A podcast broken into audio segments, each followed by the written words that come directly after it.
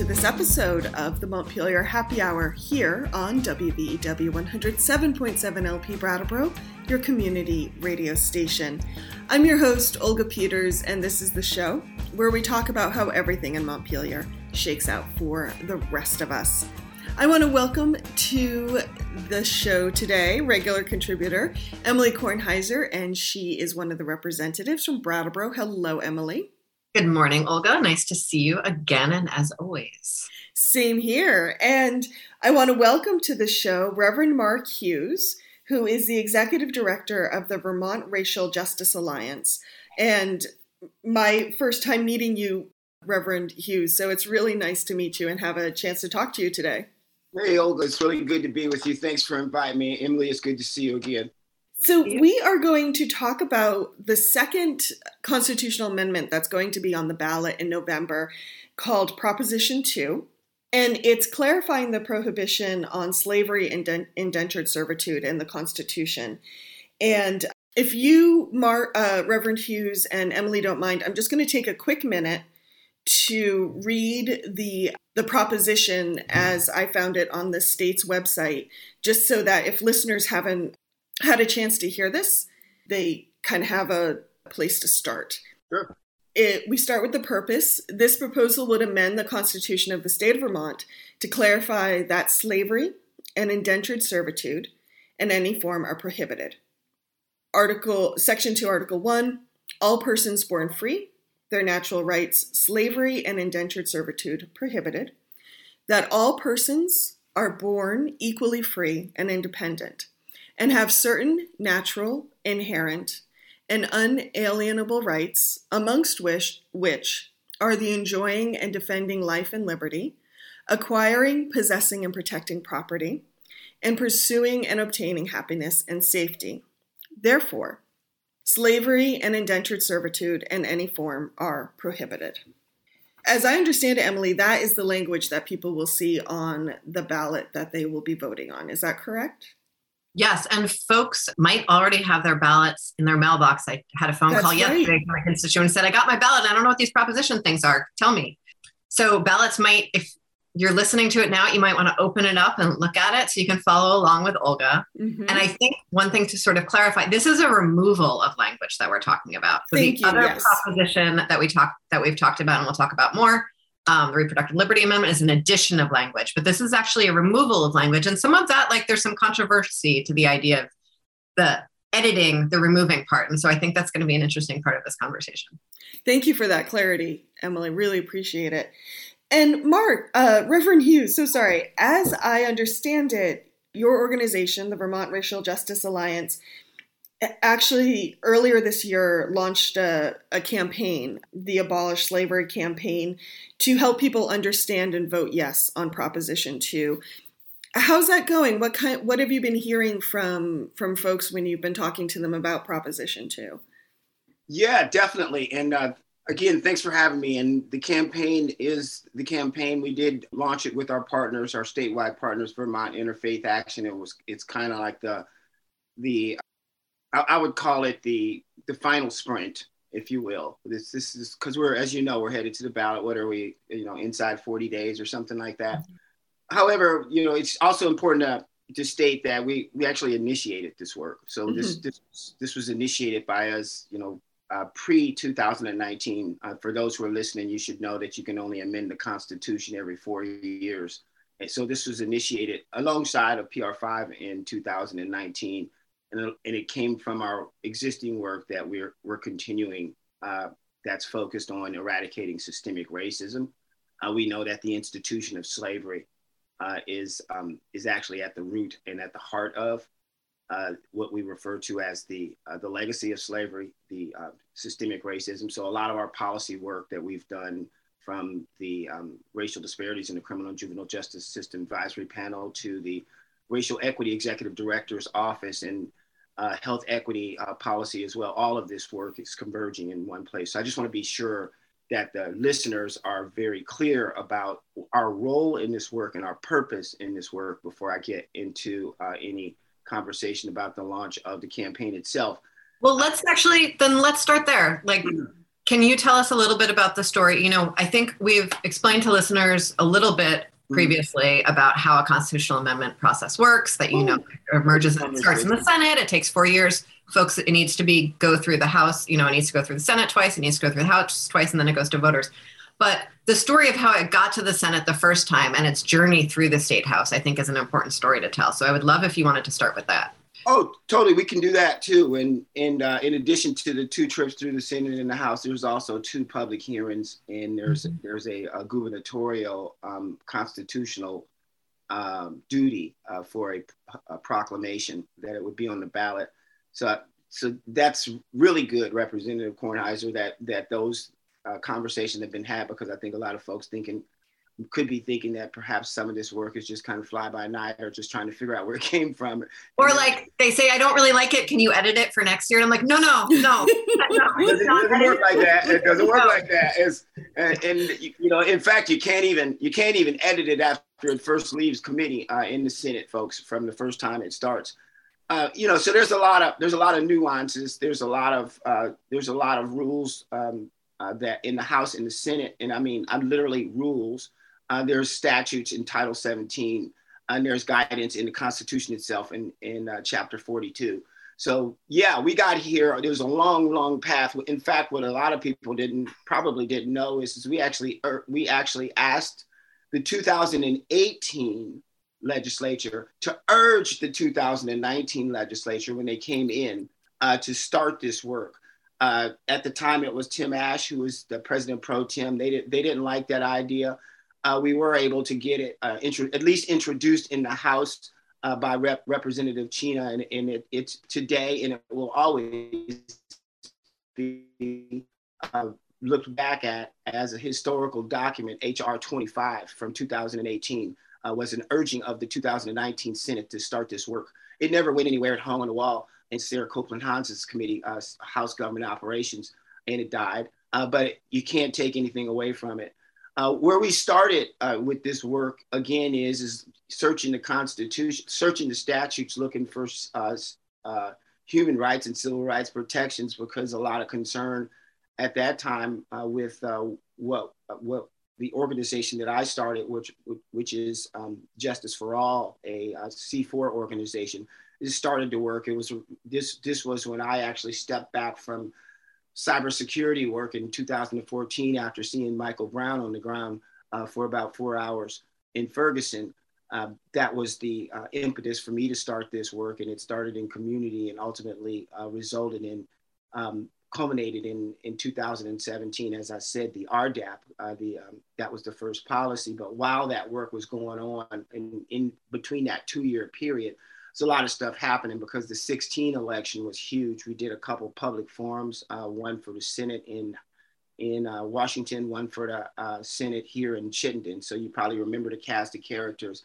If uh, for 16, a full disclosure, I was a Democratic Party um, figure at the time. I was the chair of uh, affirmative affirmative actions, and I also served on uh, the um, platform committee.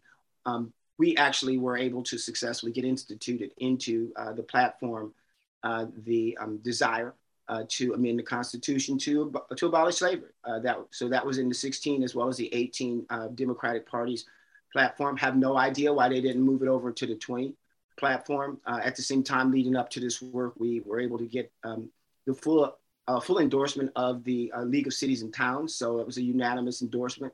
the the Episcopal Diocese here uh, sent a letter over to uh, government operations. So there's a lot of background work going on. Uh, when this finally um, came, uh, when we had those um, those panels that I told you about, those interviews with the um, uh, officials in 2016 here in Chittenden, uh, Debbie Ingram was one of the um, candidates, and and oh by the way, it was probably eight of them, eight or ten of them at the time in Chittenden. Nobody knew that there was that this that this language existed in the Constitution and we'll talk about that language in a minute. But um, and, and what I mean is, is to Representative Kornheiser's point, there is existing language in the Constitution, and I'm to I'm to um, just kind of sit with this for a minute. I want to say it one more time. There is existing language in the Constitution. Um, there is existing language in the Constitution that provides for exceptions. Exceptions. There are three exception clauses that permit slavery. So that is why the work is important as well. So Debbie made a commitment. Uh, then Senator Ingram made a commitment. She she said, "Well, I didn't know that was the case," and I don't want to just kind of you know single her out because nobody, nobody, uh, you know, we got elected officials all across the state. I remember walking down the street with Jim Condos, and I said, "Jim, did you know?" He's like, "No." Uh, T.J. Donovan, Beth Pearce, the list goes on. So nobody has known that this language or has acknowledged that they've known that this language existed in the Constitution, despite the fact that everybody's taken an oath to it. Um, I mean, full disclosure, Olga and I read the Constitution, the Vermont Constitution aloud last summer on the show um, mm-hmm. as a way of sort of prepping us for these conversations that we knew were coming up this year. And I have absolutely taken, you know, I had taken the oath before that, and it was the first time I had really read it in a mindful way, like cognizant of meaning and language and everything that came from it. So, yeah, mm-hmm. absolutely. And it was it was really powerful and like interesting to like when I read pieces and was like, oh, that's where that body of law comes from, and that's oh gosh, that is challenging. That little piece, you know, that piece right there. It's yeah, it's we should. We, I mean, there's going to be a lot to talk about when the smoke clears because there you know there is we will discover more and more and we will begin to unpack what some of this means. Uh, there are other um, aspects of the constitution which will need to be examined. Uh, 2023 is coming up. Oh a year you can introduce a constitutional amendment. I wonder what's happening next. So um, so there's some stuff that we will will have to continue to uh, disentangle to unravel there's this, what this is this is the work. This is the baseline work of dismantling systemic racism. Come on the document was written in 1777 mm-hmm. of course there's going to be language in there that has been used to build a foundation for statutes and rules and institutions and even the, the framework of the government itself. You know when you take a document that creates the framework of you know how elections are conducted over a 200 plus year period there's no wonder why you walk through the state house and mostly all of the pictures in there look like the same dude. The sternest, most disapproving old white man telling me I do not belong there. That is what those pictures do. Mark, oh, I want to ask. God bless you, Madeline. God bless you, Madeleine Kunin. Yes. Mm-hmm, mm-hmm. So what I'm hearing from some folks is just a very like what feels to them like a very open, innocent question. I think, mm-hmm. um, which is, you know, there's the question is phrased as there's never been slavery in Vermont. Vermont's never allowed slavery. Why would we, why do we need to do this to the Constitution? And what I say to folks is there has been slavery. There were, you know, Vermonters enslaved folks, and there were enslaved folks living here in Vermont for many, many years, even after this Constitution was passed. And it's still there in our Constitution. But I think folks are wondering, like, what is I guess I just want to ask you, like, from your perspective and from the perspective of the, you know, the broader alliance that you represent, what's the value of changing this document, mm-hmm. given that, you know, there's no slavery or enslaved folks in Vermont right now, which is, I think, still an arguable point. So, mm. I mean, besides, you know, moving from a, a constitution that clearly has three exception clauses that permit slavery uh, to a constitution that explicitly prohibits it. Besides that, so so yeah, I would say um the you know there's going to be some folks who just d- don't understand. You know, perhaps they're not embracing what it means, what a what a constitution means, what it means.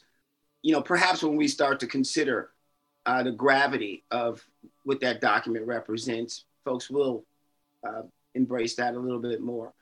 I think, you know, part of, and let's jump around a little bit here because, um, first of all, I, I, don't understand why we would want to argue, um, have, you know, engage in an argument where we know that prima facie, the, the, the premise of the argument is, is invalid. So to, for a person to come to you and say, well, slavery never existed in Vermont, that's just not a very good argument to get into. Think people know. I mean, I really like the folks I'm talking to. I think they genu- genuinely do not know Vermont's history. Right. That piece of Vermont history, and I, you know, so this this would this wouldn't be the point where we're going to begin to teach them that. Uh, this, so this is not this is not that. So hope, hopefully they'll have the opportunity to go and do some some research. There's also a lot of folks who don't know what it takes to actually amend to, to amend the Constitution in Vermont, which is one of the most difficult states uh, in the in the union. But back to that question, because I think it's a I think it's a good question. I think it's a dumb question. I, I don't I don't think it, I mean with nothing with all due respect to you, uh, because again, you know, the, my first response is, oh, besides removing an exception, three exception clauses that exist in our Constitution that have always that have always existed, and replacing it with language that makes it very clear that slavery and indentured servitude are prohibited. You mean besides that? Um, but I would also say, you know, this, this the whole idea of, you know, it also proves a certain level of insensitivity. I think, uh, because you know, the institution of slavery is really what you want to talk about here and what it represents to us in America. Uh, because the institution of slavery, we know, has created this, mm-hmm. has contributed uh, and has almost primarily been, you know, formed this political and economic divide along racial lines, which has created the badges and incidents that we experience today, which we refer to as systemic racism. So when you look at the the the actual institution itself, why would why on earth would we want anything in our constitution that even represents it? Why? Uh, and moreover, why is it that a person could, how is it that a person could be so blind that they could see that the that leaving that language in the constitution could be so offensive you know it's, it's kind of like it's kind of like the guy saying i don't understand why i can't wave my confederate flag so the thing, the thing is, is that you know, again, the Constitution itself, you know, we shouldn't have to give this lesson, but I, I suppose we do. It's you know, what's in the Constitution. You know, it's not just what folks take an oath to; it's the premise of every law. When you walk back in the state house, uh, every everything that you guys try to move out of that committee or or or out of that uh, chamber, the litmus test is that Constitution. And and I think the other thing that we must understand is is that everything that any law that is challenged, the litmus test, you know, within our judiciary, again, is the is the Constitution itself. The shortest answer, though, I think, Representative Kornheiser, the shortest answer, it really just comes back to the fact that the language is there. There's a tool that we have to um, to to change that language to make sure that it represents the values of Vermonters, and that's what we're doing. Mm-hmm. Uh, anything short of that, I, I think is is uh, just irresponsible in in in, in my opinion. I agree, and I'm proud that we're doing this um, for what it means for what Vermonters being able to see themselves in the Constitution and what it would mean for the broader meaning making of Vermont law. What do you think this will mean in terms of changes to current law or the future experience of Vermonters yeah, yeah. again, another, uh, you know, another question that that's um, you know, not a, you know, I, I, I got to be nice to you, and I, I don't want to say that was a dumb question, but I, I, I want to say that it's it's think about it. Uh, what we know is is that for 245 years in Vermont.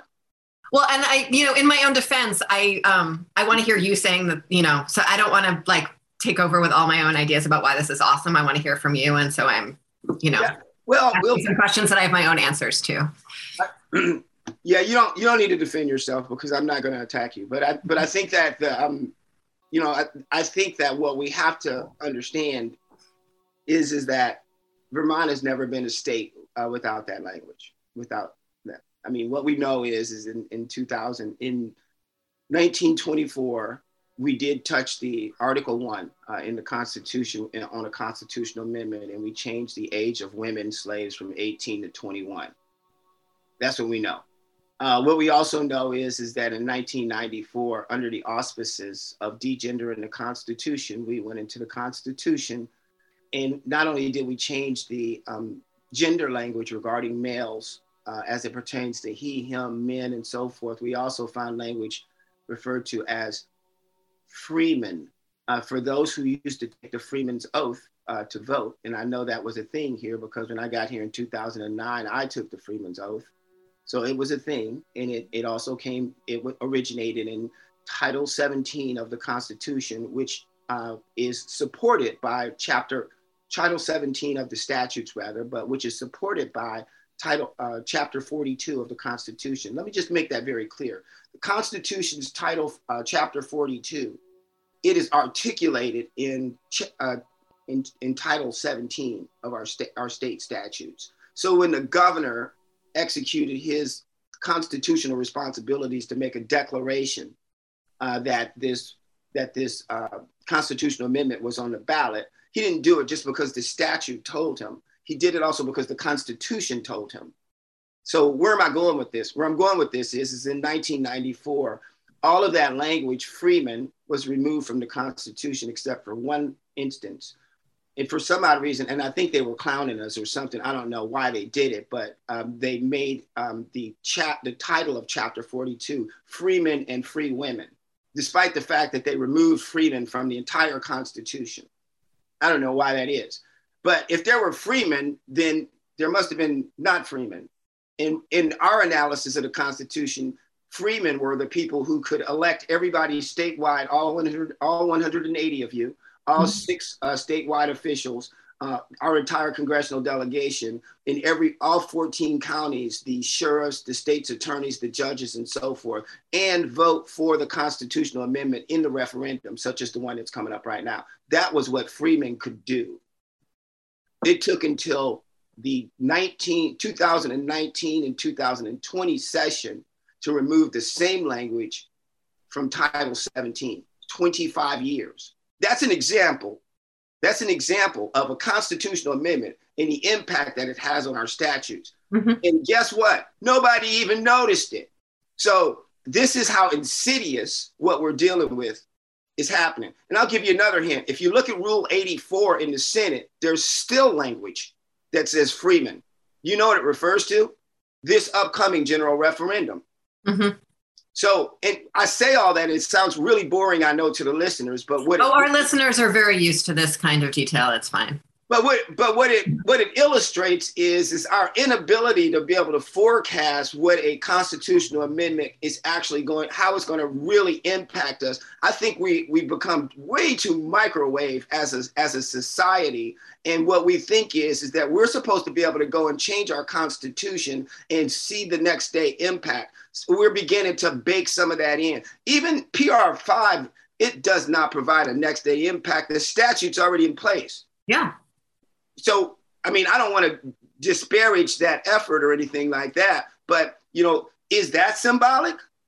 Yeah. So there's, so there's a um there, there's a lot of work that's being being done here um to amend the Constitution, but we don't really know what the what the what the long term effect is going to be, and I'm okay with that as long as we're talking about abolishing slavery. If we were talking about something else, I would have I'd be super super leery right now. But you know, it's kind of like you know you say, well, if we abolish slavery, what's the uh, what's the economic implications? You know, uh, we we need to be able to do a risk management analysis and make a determination as to whether or not it's worth our you know you know what I mean. So it kind of comes down to that. But moreover, um, I think it's you know it's we, we got to understand that you know, when they wrote this Constitution and put that language in there in 1777, that it would take hundreds of years uh, to, to, to bring us to a point right now to, to, to where we can see the extent to which this document is impacting us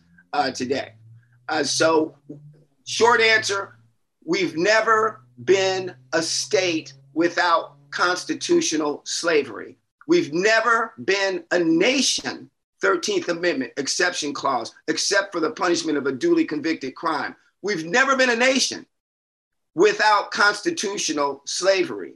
It's impossible for us to determine where this is going to take us. But I'm confident that if we're saying that slavery is prohibited, it's probably in the right direction. I, I, I appreciate that and absolutely agree.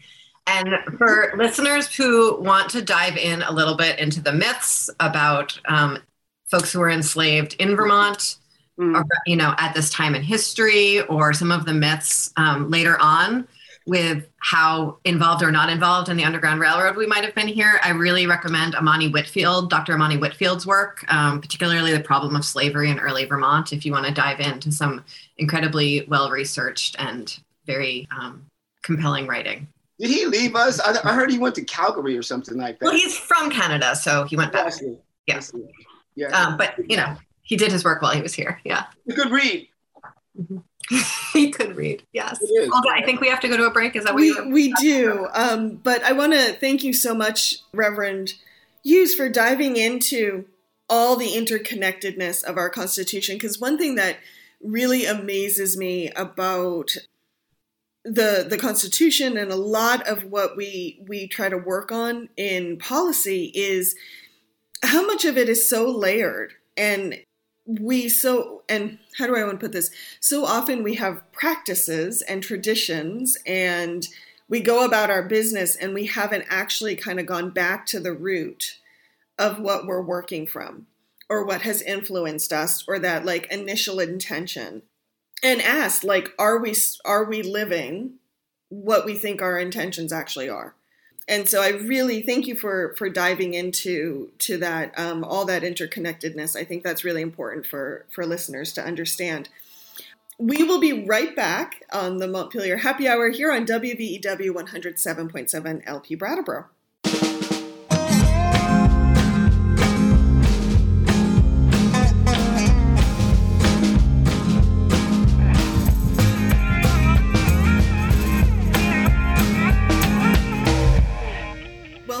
To the second half of the Montpelier Happy Hour here on WVEW 107.7 LP Brattleboro, your community radio station. If you're just joining us, I am your host, Olga Peters, and I'm speaking with regular contributor Emily Kornheiser, who's one of one of three reps for the town of Brattleboro, as well as Reverend Mark Hughes, who's the executive director of the Vermont Racial Justice Alliance. And we're talking about Proposition 2, which would clarify that um, slavery and indentured servitude is prohibited in Vermont, and that's one of two propositions that folks will be voting on in on the November ballot. Emily, what do we need to remind listeners of? we need to remind listeners that the views and opinions expressed here on the Montpelier Happy Hour are those of the hosts and the guests, respectively, not their employer, not the station it's broadcast on, not their family, friends, anything else, just the people talking. Fantastic. Why, thank you. Welcome. Reverend Hughes, you started during the break, you started saying some really wonderful things and Emily was like and I were like no no no let's save it for the broadcast.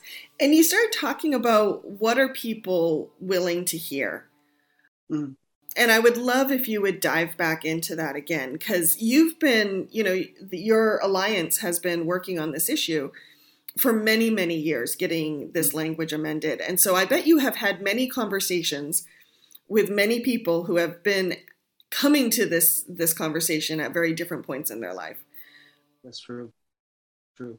And you know, the thing is is that again, we've been working in the area of addressing systemic racism. You may remember R113, which is the um, the joint resolution declaring racism as a public health emergency uh, that came from our legislature. Quiet as a mouse. It's like there's it's it's deafeningly silent, you know, surrounding these kind of um, conversations when you start talking about uh, systemic racism. You're going to see a tie-in in just one second. See, because the other thing that we've been urging this, the legislature to do is, is hey, let's adopt a definition for systemic racism. Why? Because we're having a conversation about systemic racism. You've made a commitment to address systemic racism in your joint resolution. For crying out loud, the uh, executive director of racial equity uh, has her responsibility to address systemic racism in her enabling statute. What is it? So there's so there's this ongoing work that we're doing uh, to address this political and economic divide along racial lines. Now, the institution of slavery is the genesis of systemic racism.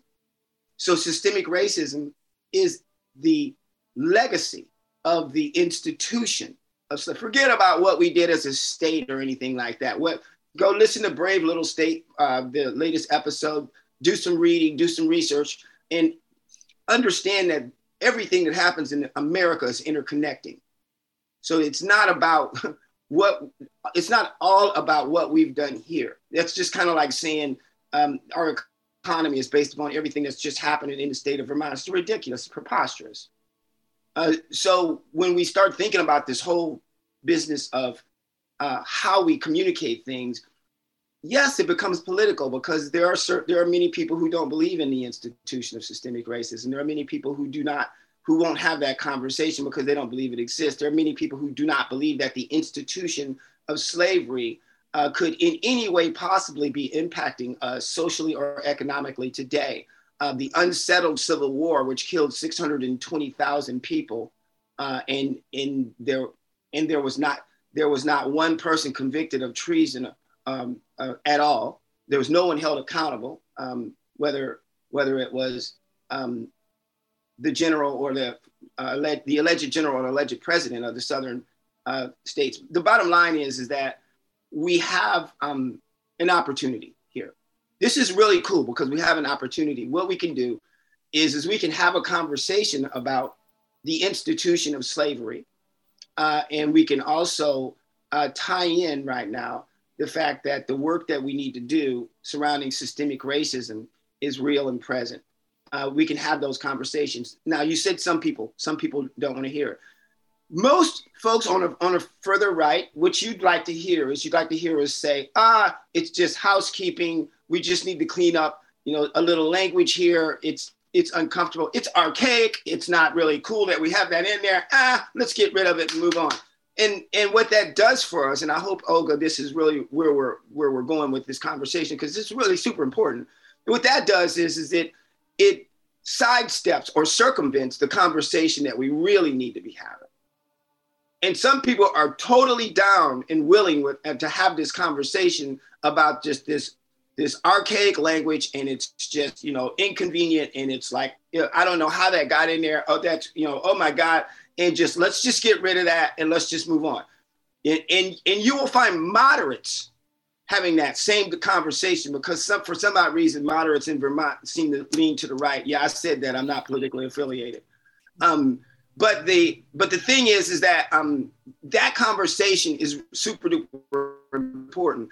There are others who are going to want to have a conversation about what other states are doing. And it's funny because when, when Vermont doesn't want to do something, they concern themselves about what other states are doing. When they want to do something, they say, "Hey, we're the first ones to do it." Um, the truth is, Vermont was the first one uh, to in, to create a constitution the very, very first one to create a constitution that had any language at all to do with s- slavery. Hard stop. Think about it. Mm-hmm.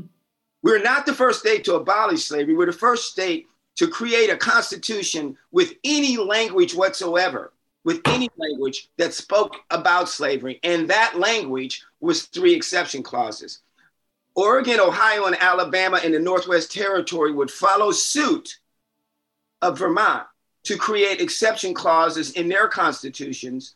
And then the 13th Amendment of the United States Constitution would also emulate a strategy of exception clauses, which contributed significantly to convict leasing, with a couple of other dozen states following suit, uh, suit in 1865. Those are the facts. So you don't want to necessarily have that conversation now, but the thing is, is that um, the point is, is that there are many conversations to be had. We got to figure out how to meet somewhere in the middle because we do want to try to bring some of our folks to the right along with us and I think part of that is about outreach and education.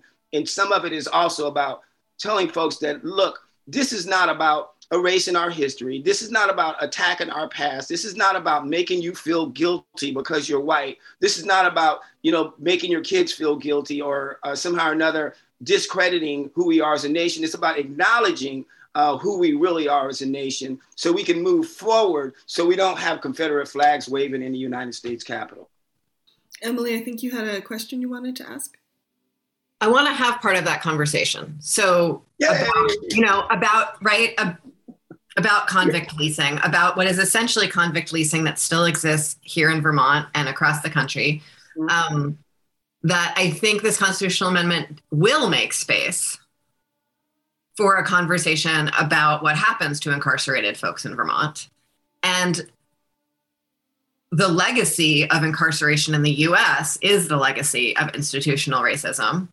Um, and not just the legacy of institutional racism, our prison system in Vermont, and I meet a lot of folks who don't know this, has some of the absolute worst racial bias in the entire country. Mm-hmm. And so I'm really hopeful that what comes next after this passes is some legal room to do something about substandard wages in Vermont prisons, about how folks are treated in our prison, and about who's incarcerated in our prisons. Yeah, I agree. I think there's there's something to talk about there. I think there's um, there's a lot to talk about though, and one of the things that I want to be careful about, uh, and I've advised our folks, our national partners at the Abolish Slavery National Network, where um, we've been working, you know, feverishly with them, with the states of uh, we call them the Freedom Five, uh, Vermont, Louisiana, Alabama, Oregon, and Tennessee all have ballots uh, initiatives uh, today. Um, we know that three other states have already passed them, and the the national work is is tying in more um, into a um, a conversation about uh, prison labor. And one of the things that uh, I've been cautious about with uh, prison labor conversations here in Vermont is, is first of all, you know, it's it's my and, and if you go and look at the original because um, Representative Kornheiser, you know, there's always an as introduced and then there's always as passed. So if you look at as introduced uh, on PR2, you will see that we were right over the target. We, we came into this conversation talking about systemic racism and um, the 13th Amendment, period. What you get out of committee is something else. And that really goes to our moderate Democrats and how they want to actually have this conversation. And when you look at our so-called moderate governor and how he wants to have the conversation. What you're not seeing, and if you look at our moderate uh, news outlets, whether it's WCAX, Vermont Digger, yeah, I'm going to name all you guys, Seven Days, um, whether it's Bur- Burlington Free Press, a Times Argus, nobody really wants to have that conversation. Everybody wants to have the conversation of, Oh, although we were the first state to abolish slavery, there is a constitutional amendment that seeks to abolish slavery. How can these two things be true at the same time? So, and, and then there's always this, this, um, you know, this, oh, the, the language was, uh, it, it was archaic and this and that and this and that, but nobody really wants to have the conversation. Nobody wants to talk about the 13th Amendment. My fear uh, my concern about a conversation that solely focuses on the potential that the 13th Amendment is relevant in this conversation uh, is, is that we miss the big picture. You know, and let me tell you briefly what I mean by that. You know, what what we know is is that yes, the, the 13th Amendment, the you know incarcerated conditions. How do we how do we feed them? How do we house them? How do we clothe them? How do we employ them? How do we care for them? the, these are, you know, do, do we, we take uh, folks out of state to a private prison uh, in uh, in in Mississippi? You know, so there there's so many implications there. Uh, is that even human traffic itself, if you think about it? But yeah, human traffic is, is an issue. What about migrant labor? So there's a conversation to be had about migrant labor. And you know what? For the love of God, we're talking about a constitution that one thing has remained clear um, and a couple things have remained clear, and that is what really edges toward what looks like peonage when you start thinking about for debts and fines and fees and so forth, uh, and what also feels a lot like child labor. So that really directs us towards the Department of Children and Family. And we know that Black children are 60% more likely to be removed from their homes and 40% more likely to be placed in adoption agencies and it list the list goes on and on. Mm-hmm. So that Woodside is closed, but now we're sending them out of state. I mean, there's so many implications to a conversation about slavery um, that I just refuse to be painted into a corner to just have this this single threaded conversation about prison labor. Um, and again, we have no idea. And, and I think what really what we ought to be talking about is is what attorneys and what you know what judges what you know how do we build the infrastructure to flood the courts at some point or another? Who has the intestinal fortitude and the political will? Because at the end of the day if nobody takes anything in the courts then we got what we got. But if if if there is if there is a a sound legal challenge uh, to anything with with a you know with a group of attorneys that that have no connection or that refuse to acknowledge the the political and economic gain or loss and they're willing to just put their nose to the grindstone and actually do the work in the court systems then who knows where that would take us. But if that doesn't happen uh, then then it may take us nowhere. So I, maybe the question of what happens next next depends upon the courage uh, and the intestinal fortitude of the legal apparatus here in this state in moving forward. Reverend Hughes, I, I think I saw this on the Alliance's website, but you also brought it up earlier about having a definition of systemic racism. Mm-hmm. And for our listeners, um, I would love it if you would share with us um, the Alliance's definition or um, a definition that at least we can start working from so we can start having some common ground? I love common ground.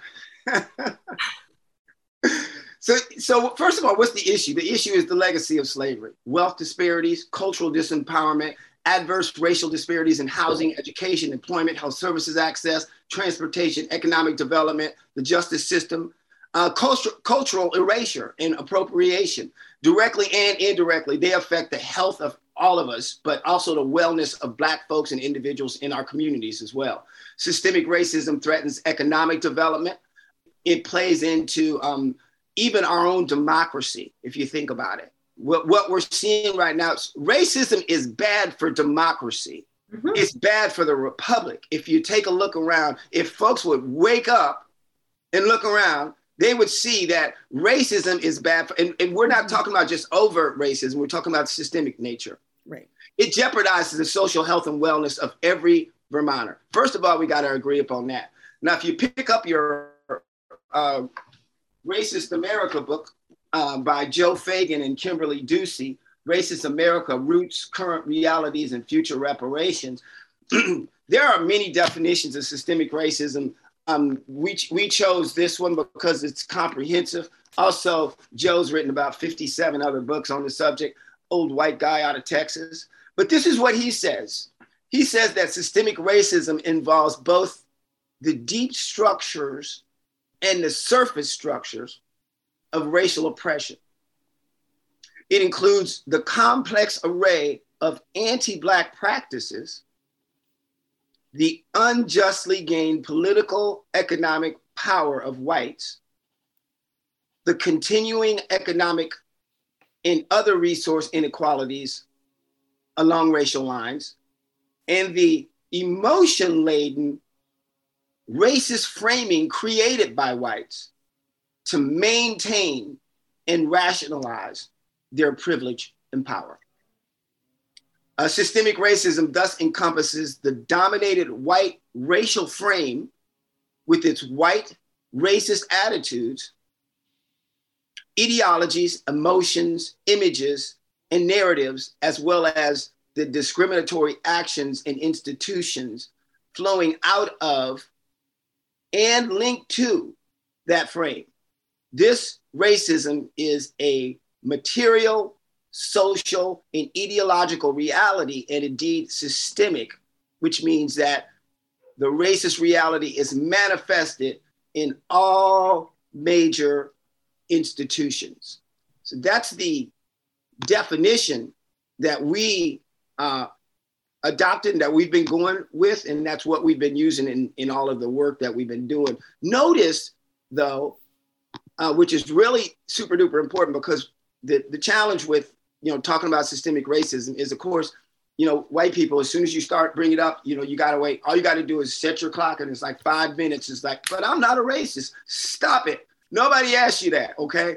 So that the thing about having that conversation about systemic racism is, is you know, this whole um, cognitive dissonance that white folks have. Um, you know, there's two points. One is is there's this natural tendency to want to push back and defend or to say, um, but not me. And even in the work and how we do the work, we it may not be or it may not be communicated, but there's this tendency. If you ever look around when you're in your cir- circle, whether it's your your racial equity group or your inclusion and belonging group or your EIEIO, whatever name that y'all are giving y'all's group, the group of the week or whatever, um, that that y- y'all are sitting around going, well, those guys over there, those guys over there, and those guys over there, because nobody really wants to turn inward and say, God, I got some work to do.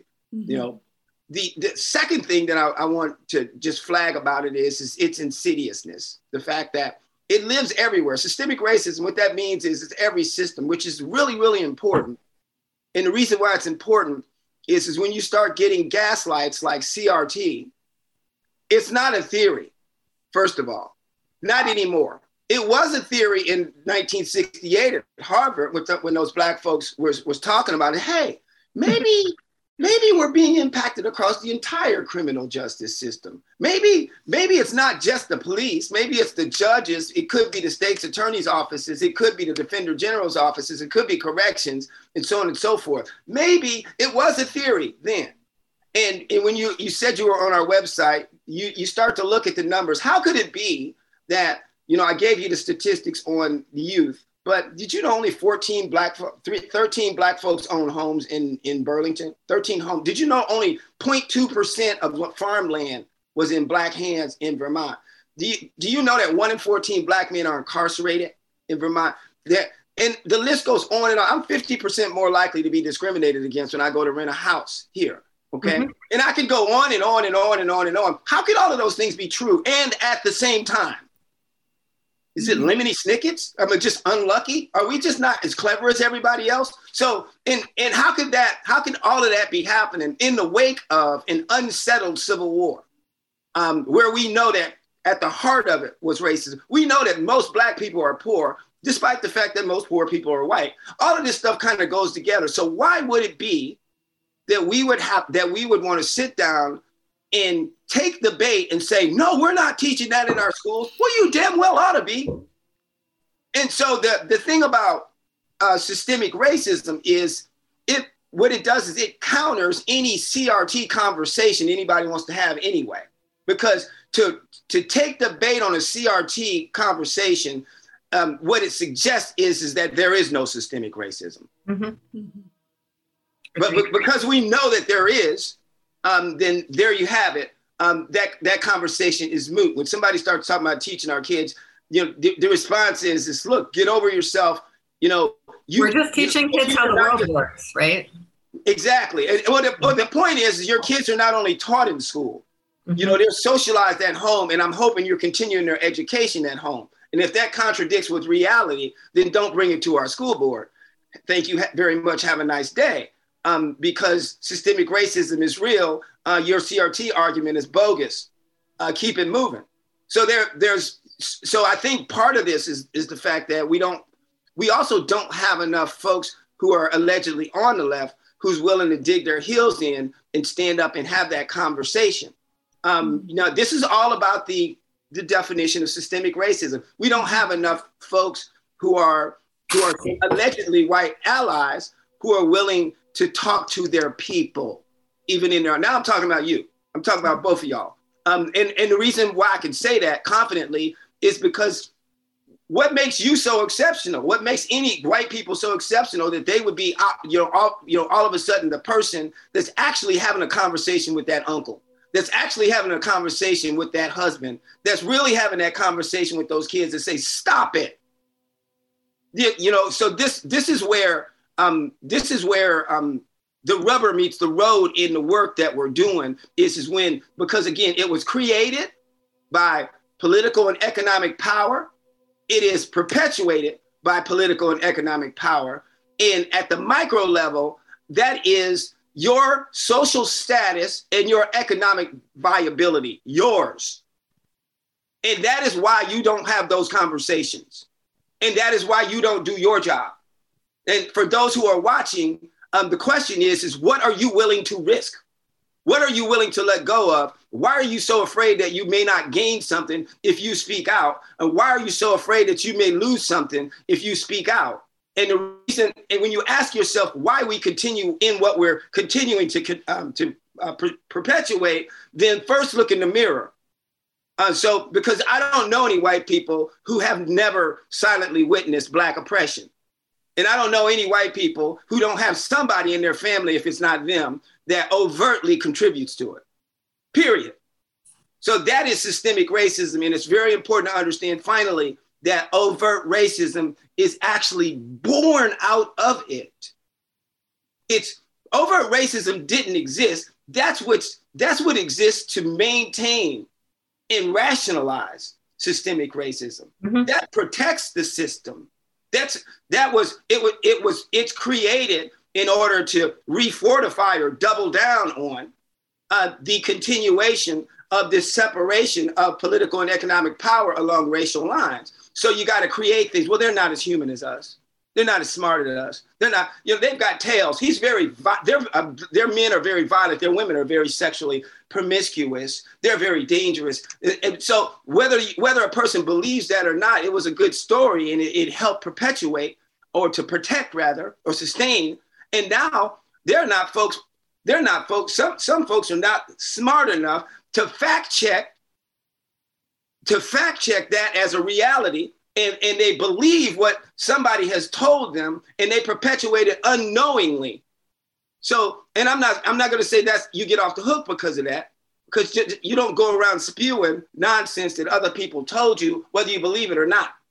So that's systemic racism in a nutshell. It's it's a hard conversation but we got to do it in love we have to do it in love and i you know i think this constitutional amendment gives some folks who might not have had the opportunity until now or might not have the courage until now to have these mm-hmm. conversations with their neighbors. That that's you know yeah. more space so. for people to find that courage and to say you know the state is in the state is deeply committed to this conversation. Yeah and the, the other thing that courage. I i, I think, think other, might have so, just a moment left, so I'm going to give Olga the mic. Okay. Yeah, thank you. So, yes, we do only have a couple minutes left, but thank you, Reverend Hughes, for going into that because um, going so deeply and and and talking where the rubber meets the road. Because I think um, for a lot of people, terms like critical race theory and systemic racism have been used so much, mm-hmm. or, or like around them mm-hmm. but it hasn't actually like they haven't incorporated it. Like what does that actually mean in their daily life? Yep. So thank you for for taking that time. I i think that will um i i think it'll give a lot of our listeners something to sit with. Just before we go though i want to make sure it we pulled on a lot of threads. Is in the last like 30 seconds or so is what do we want to leave listeners with thinking ahead to like the November ballot and and thinking ahead to these conversations that yeah. we will be having. I want to leave listeners with everything that Mark just closed with. That's my and then, you know, please vote, you know, vote yes on the proposition, on both propositions and reach out to someone at the Racial Justice Alliance, at Vermont Interfaith Action, um, to me, whomever, if you want to explore these conversations deeper in advance of your vote or after your vote. Thank Mark, you. over to you. Yeah, I, I would just uh, thanks for having me. First of all, uh, uh, abolishslaveryvt.org, abolishslaveryvt.org. Uh, go out and check that out, and be nice to each other the the vote is we can we can get the vote done. If we don't get it done this time, we'll get it done another time. And my partners at VIA, they're going to hate me for saying this, but I'd rather us not get the vote done. Vote no, vote this thing down, and we can talk about it for another four years if we need to. If that's what you need to do for us to have this conversation. What I don't want to see is everybody rush to the ballot and vote for it just so we can get this housekeeping done and get this out of the way. Um, I I mean, please think about the fact that this the process associated with it the institution itself. Uh, think about the fact that the language is in there. It's always been in there. We're not the first state to abolish slavery, and it's it's something that we should talk about. Is, is what does the institution of slavery mean, and how does it relate to systemic racism? Mm-hmm. Let's have that conversation. AbolishSlaveryVT.org. Again, thank y'all for having me on the program. I appreciate you both. Let's love each other. Let's get the work done together. Let's hold hands and move forward. Thank you, Reverend Mark Hughes from the Vermont Racial Justice Alliance. Really appreciate you being on the show today. Emily, if people uh, want to find more information out about you, how can they do that?